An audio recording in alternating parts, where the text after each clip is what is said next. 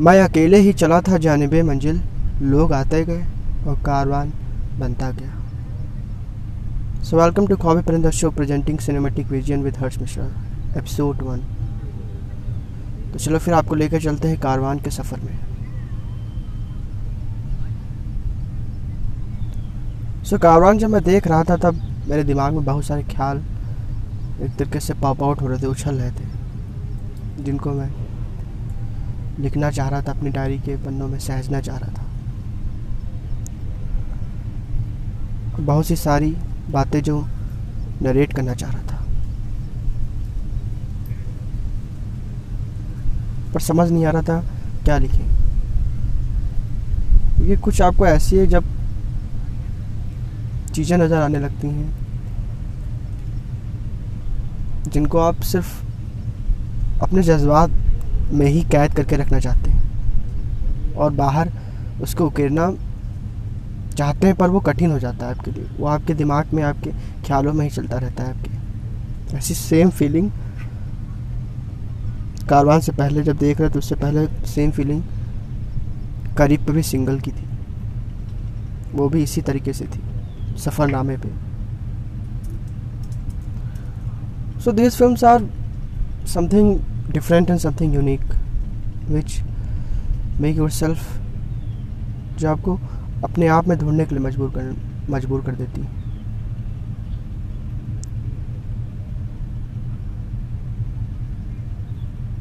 क्योंकि ये क्योंकि ये वाला जो सिनेमा होता है, ये बहुत सारा टची होता है। जो आपके इमेजिन जो हो रही होती है, आपके ये सब ऑल थिंग्स ईजिली जो होती है but it can not it difficult होता है इट कुड नॉट राइट और it not written it can not be written और ना ही ये इतना मुमकिन होता कि अपने आप जज्बातों को केयर दें सिर्फ़ दस मिनट के पन्नों में, या दस मिनट के नरेशन में।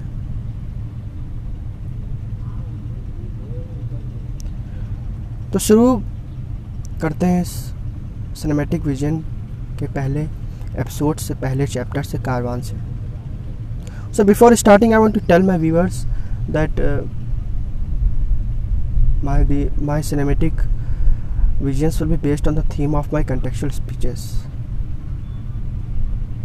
it will be not be based on the some commercial segments or some any product क्योंकि मेरा मानना है कि चलचित्र एक जज्बात है वो उल्लेखन होता है हमें हमारी लोगों की लाइफ से ही वो फिक्शन नहीं होता है ना ही वो एक product so for keeping this ideology next episodes will be based on this theme तो चलो कारवान पे आते हैं। फिर कारवान के वैसे मतलब होता क्या है? गूगल पे जब हमने इसका मीनिंग सर्च किया तो उसमें काफिला लिखा था और उसमें समूह लिखा था, उसमें झुंड लिखा था। सो दीज वर्ड्स ये कुछ जमा नहीं है। इसको थोड़ा सा लिटरेरी लिटरेरी डिवाइस से लेके चलते हैं। और थोड़ा सा इसमें पोइट्रिक अंदाज देते हैं।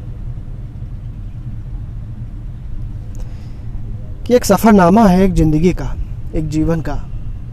और आप चल पड़े हैं एक अनजान रास्ते पे, जो आपको पता नहीं है कहीं। ना इर्द पता, ना गिर्द पता है, आप बस चले जा रहे हैं, चले जा रहे हैं। और आप एक टाइम पर रुकते हैं। और आपके सामने सब समूह ही आ जाता है और सब आपके लोग आपके पास आते ही रहते हैं और वो इतनी इंटरेस्टिंग आपकी जॉयफुल जर्नी हो जाती है कि आप उसको एक तरीके से बयान नहीं कर पाते। और उसको सिर्फ़ आप अनएक्सपेक्टेड चीज़ें होती हैं, पर आपका जो एक्सपीरियंस होता है वह एकदम हंड्रेड परसेंट होता है। एक सफ़रनामा है अन इमेजिनेटिव चीज़ें हो रही हैं आपके साथ में। वो भी एकदम फुलफिलमेंट वाली। यार ये सब, जितने भी ये सब थीम पर ये बनती हैं, ये फ़िल्में ये मेरे लिए तो बहुत ही क्लोजी टाइप की इम्पोर्टेंट है यार, क्योंकि मुझे ऐसे ही सफ़र की तलाश रहती है। हालाँकि कभी मिलते हैं, कभी नहीं मिलते हैं, ज़्यादातर वैसे कारवान वाला तो एक्सपीरियंस नहीं मिल पाया। लेकिन आशा है कि मिलेगी एक्सपेक्टेड है कि मिलेगी। तो आपको कारवान के फ़िल्म के बारे में थोड़ी सी आपको इन्फॉर्मेशन देते हैं। Karwaan is directed by the Akash Khurana who is the son of Akash Akash Khurana and produced the film is produced by the R S V P production Ronnie Screwvala और written by the Vijay Nambiar और इसमें lead role में जो है characters जो play कर रहे हैं आँखों से जादू करने वाला आँखों से इशारा करने वाले। समझ पाए आप लोग किसकी बात कर रहे हैं? इरफान खान साहब की बात कर रहे हैं। उनकी एक आँखों में ही एक, एक्टिंग है।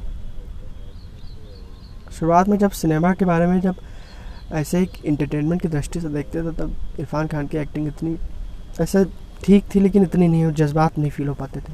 और जब सिनेमा के बारे में एनालिसिस करने लगे उसके बारे में एक जीवन ढूँढने लगे इरफान खान को तब से ये मेरे साथ में कुछ ही मैं एक साल या कुछ ही महीनों में हुआ है। अफसोस है कि अब इरफान खान है नहीं तो आगे उनका वर्क देख नहीं सकते। तो, तो पुराने ही वर्क को लेकर उनके हम प्रोत्साहित रहते हैं और उसी के बारे में उल्लेखन करने का एक एक ख्वाब रहता है और एक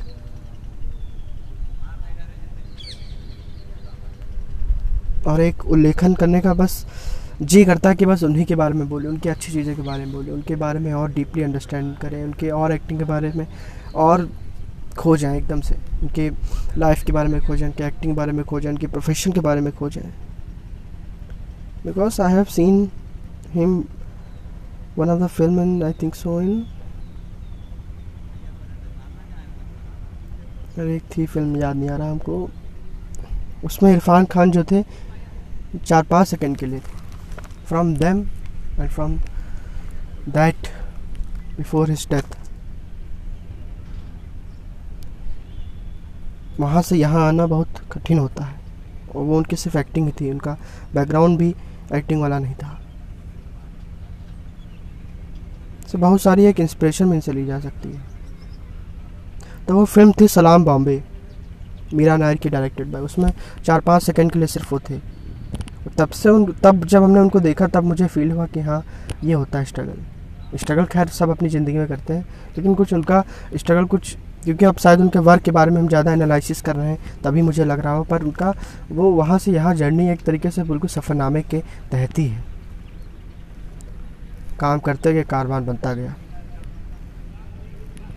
तो ये रही इरफान ये तो बात रही, चलो इरफान खान की, अब आगे करेक्टर्स के भी बारे में बात करते हैं।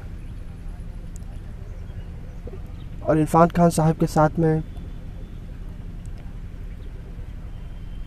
डुलकोर सलमान है। और हैं।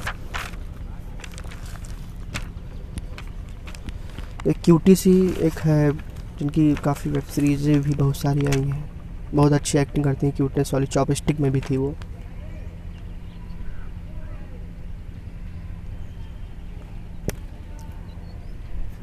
एक थी वो। चलो उनके बारे में आगे आपको बताएँगे, नाम याद आएगा तब। तो फिर कहानी की शुरुआत होती है अविनाश राजपुरोहित से, जो कि आईटी कंपनी में काम कर रहे होते हैं बेंगलुरु में। वेल इस्टेब्लिश्ड होते हैं अपनी, पर ज़िंदगी से अपनी ना खुश रहते हैं। वेल इस्टेब्लिश मतलब वो इतने भी मतलब ठीक होते हैं। फ़िलहाल अपना लिविंग स्टैंडर्ड जो है उनका, अपना जीवन यापन अच्छी तरीके से कर रहे हैं। पर वो खुश नहीं होते अपनी आईटी कंपनी की नौकरी से। क्योंकि जनाब को शौक़ होता है फ़ोटोग्राफी करने का। और उनके पिताजी उनको भेज देते हैं ज़बरदस्ती इस आईटी कंपनी में। तो वो अपने पिताजी से बहुत ही गुस्से में रहते हैं बहुत ही दुखी रहते हैं उनसे। दुखी क्या एक तरीके से एक म, एक मन बना लिए तब से वो दूर ही भागना चाहते हैं अपने पिताजी से। देखो यार जो माँ बाप होते हैं कि ये डिसीजंस थोड़े समय के लिए भले गलत हो पर उनकी जो नीयत होती है वो हमेशा साफ़ रहती है। ये कहीं हमने सुना था ये बात बिल्कुल सच होती है क्योंकि ये एक्सपीरियंस किया हमने। एक एक टाइम लगता है कि ये गलत बोल रहे हैं। लेकिन ये हमेशा इनके डिसीज़न हमेशा सही होते हैं आगे चल के।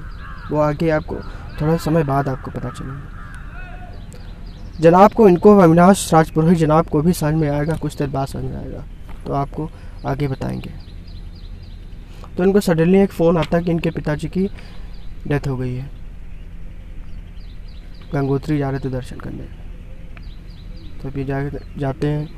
पता चलता कि एयरपोर्ट अथॉरिटी में इनको, वहाँ पे इनके पिताजी का डेड बॉडी रखी गई है, सब रखा गया है। तो ये अपने दोस्त शौकत से मिलने जाते हैं। शौकत। इरफान खान साहब।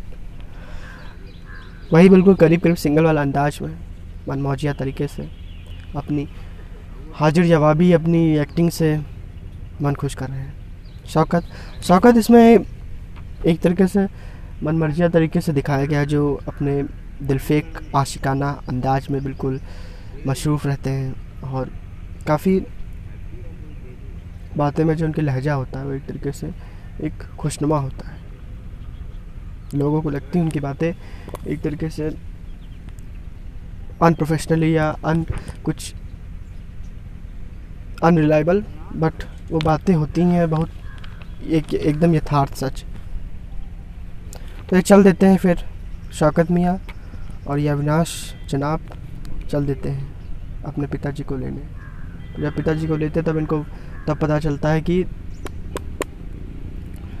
इनके पिताजी की बॉडी एक्सचेंज हो गई है एक ताहिरा नाम से औरत से उनकी माँ इनके पास आ गई है, उनके पापा उनके पास आ गए। तो ये फ़ोन करते हैं ताहिरा जी को तो ताहिरा जी बताते कि कि मेरे, आपके पापा मेरे पास रखे हुए हैं तो आप ऐसा कीजिए, आप मेरी मम्मी के लिए आई क्योंकि मैं विडो हूँ और प्रॉब्लम है थोड़ा। और बताती हैं कि अपने, कि मेरी बेटी भी वहाँ पे ऊटी में रह रही है, तानिया, जिसका नाम होता है तानिया। उनको आप लेके चलिए। इस बात को लेकर शौकत में तो बहुत नाराज़ होते हैं, लेकिन अविनाश राजपुरोहित जी को दुआ और कुछ दिल के मिजाज होने के कारण राज़ी हो जाते हैं उनकी बेटी को लेने अब यहाँ से शुरू होती है सफ़रनामा। ज़िंदगी का और जीवन का। इतनी धमाल मचाते हैं आगे के सफ़र में ये लोग कि आप इमेजिन ही करते जाते हैं कि कितने लोग आते गए। इस बिल्कुल, ये फ़िल्म की बिल्कुल ये थीम थीम जो है, वो बिल्कुल एकदम रियलिस्टिक सा मानी जाने लगती है। ये सब देखते हुए, वहाँ पे ये किसी शादी में भी जाते हैं और लड़, उस लड़की से भी मिलते हैं उससे भी वो भी एक तरीके से अनजान होती है उससे भी इन लोगों के एक अच्छे फ्रेंडशिप रिलेशन बन जाते हैं। शुरुआत में तो शौकत मियाँ और उनकी तानिया की थोड़ी सी रहती है नाराज़गी पर धीमे धीमे लोग एकदम से दोस्त बन जाते हैं और ऐसे दोस्त बन जाते हैं कि अपनी सारी बातें बिल्कुल सब शेयर करने लगते हैं। और वहाँ पे फिर ये इनको शौकत मियाँ को एक कुछ गुंडे परेशान कर रहे होते हैं, कुछ पैसा से लेकर। तो इस चक्कर में इनकी ये जो गाड़ी होती है, जिस पर लिखा है, सुंदर सन्नक में लिखा है, कि लोग आते हैं कि कारवान बनता गया। वो गाड़ी किसी ने इनकी चुरा ली। गुंडे लेके चले गए, और उसमें ताहिरा की मम्मी और अविनाश के एक्सचेंज ऑफ़र मतलब अनएक्सपेक्टेड उनके पिताजी इसी के तौर पर मिलेंगे। हालाँकि कोई इतनी वो नहीं थी, बंदिश नहीं थी, लेकिन हाँ इस तरह से दोस्त थे वो लोग तो उनके लिए इम्पोर्टेंट चीज़ थी सिग्निफिकेंट थी वो चीज़ें। तो फिर बाद, आखिरी में यही फिर चलता रहता है, उसको लेने के चक्कर में लड़ाई करते हैं इरफान खान साहब, और बीच में इनका एक काफ़ी एक फ़नी सीन भी है। शायद आपने देखा हो, पीछे या आगे दिखाएँगे आप लोग को। तो ये सब चीज़ें जो अनएक्सपेक्टेड चीज़ें जो उन लोग की लाइफ में हो रही थी इन लोग के सफ़रनामे में हो रही हैं, काफ़ी एक तरीके से रियलिस्टिक मालूम होती हैं। और आप लोग, और जो ऑडियंस जो होती है, उसके लिए एक तरीके से जो फील करना चाहती है, एक अपनी जर्नी को और अपने लाइफ को, उसके लिए एक तरीके से ख्वाब बन जाते हैं सारे। तो ये लोग इनकी ज़िंदगी में लोग आते जाते रहते हैं और कारवान बनता जाता रहता है। कुछ समय के लिए भले ये लोग मिले तो इतना घुल मिल जाते हैं, अपनी हर एक चीज़ें बातें बताने लगते हैं, अपने पापा के, और अपनी लाइफ की ट्रेजिडी के बारे में बताने लगते हैं कि मेरे किन कि हम तीनों के साथ में पिता की एक ट्रेजिडी है। आखिरी में मिल जाते उधर, आखिरी में सब लोग इनको मिलते जाते हैं। इधर अविनाश की एक गर्लफ्रेंड होती हैं, जिनका नाम होता है, इनका नाम होता है रुमाना। जो अब डॉक्टर से मैं शादीशुदा है। डॉक्टर साहब जब मिलते हैं, इनको देखते हैं तो तुरंत पहचान जाते हैं अविनाश के, पर अविनाश नहीं पहचान पाते हैं। तो अविनाश के वो लेखन करते हैं कि आप मेरी पत्नी के सबसे बेस्ट फ्रेंड हैं, क्योंकि मैंने अपनी पत्नी के काफ़ी फ़ोटो कॉलेज में देखा है।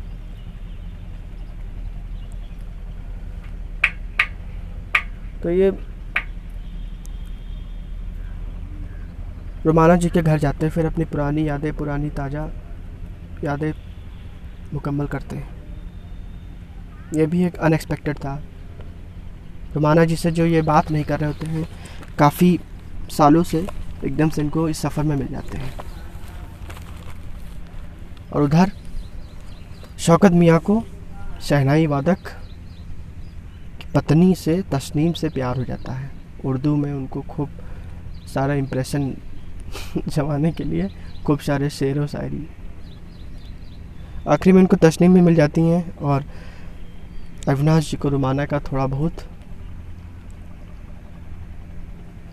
एक जर्नी उनकी थोड़ी सी कंप्लीट हो जाती है, उनके जो अनरियलिस्टिक जो उनकी रिलेशन थे, वो थोड़े से रियलिस्टिक हो जाते हैं। आखिरी में लोग चल देते हैं। हालाँकि रुमाना अभी भी डॉक्टर साहब के साथ में थी मतलब लेकिन फिर भी जो अनकम्प्लीट जो उनकी बॉन्डिंग थी, वो अविनाश ने कुछ समय के लिए तो उन्होंने फुलफिलमेंट कर लिया अब आगे वो लोग मिल भी सकते हैं। एक अजा दोस्त और अजा हमदर्द के नाते। तो यही था कारवान का सफ़र। ये कारवान जो है, ये बिल्कुल एक सफ़रनामा तरीके से मुकम्मल होती है। इन लोग, इन जितने भी तीनों करेक्टर्स होते हैं, तीनों के करेक्टर्स में पूरी फुलफिलमेंट कर देते तो तानिया भी अपने घर पे चल जाती है और अविनाश और तानिया की भी एक बॉन्डिंग अच्छी हो जाती है।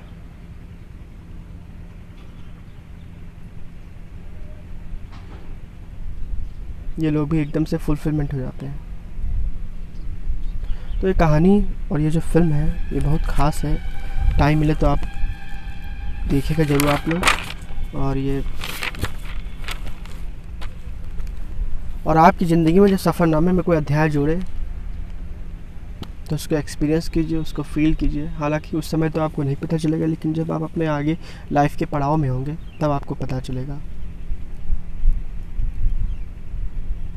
इसी के साथ ही आज का ये एपिसोड फिनिश करते हैं। कुछ कमियाँ लगें तो आप हाईलाइट कर सकते हैं नीचे कमेंट में। और अच्छा लगे तो लाइक करें शेयर कीजिए और सिनेमेटिक विजन से जोड़िए। और मैं जाते जाते आपको बताना चाहता हूँ कि ये सिनेमेटिक विजन जो जो मेरे साथ में होगा कभी एक बार आप, आपको कुछ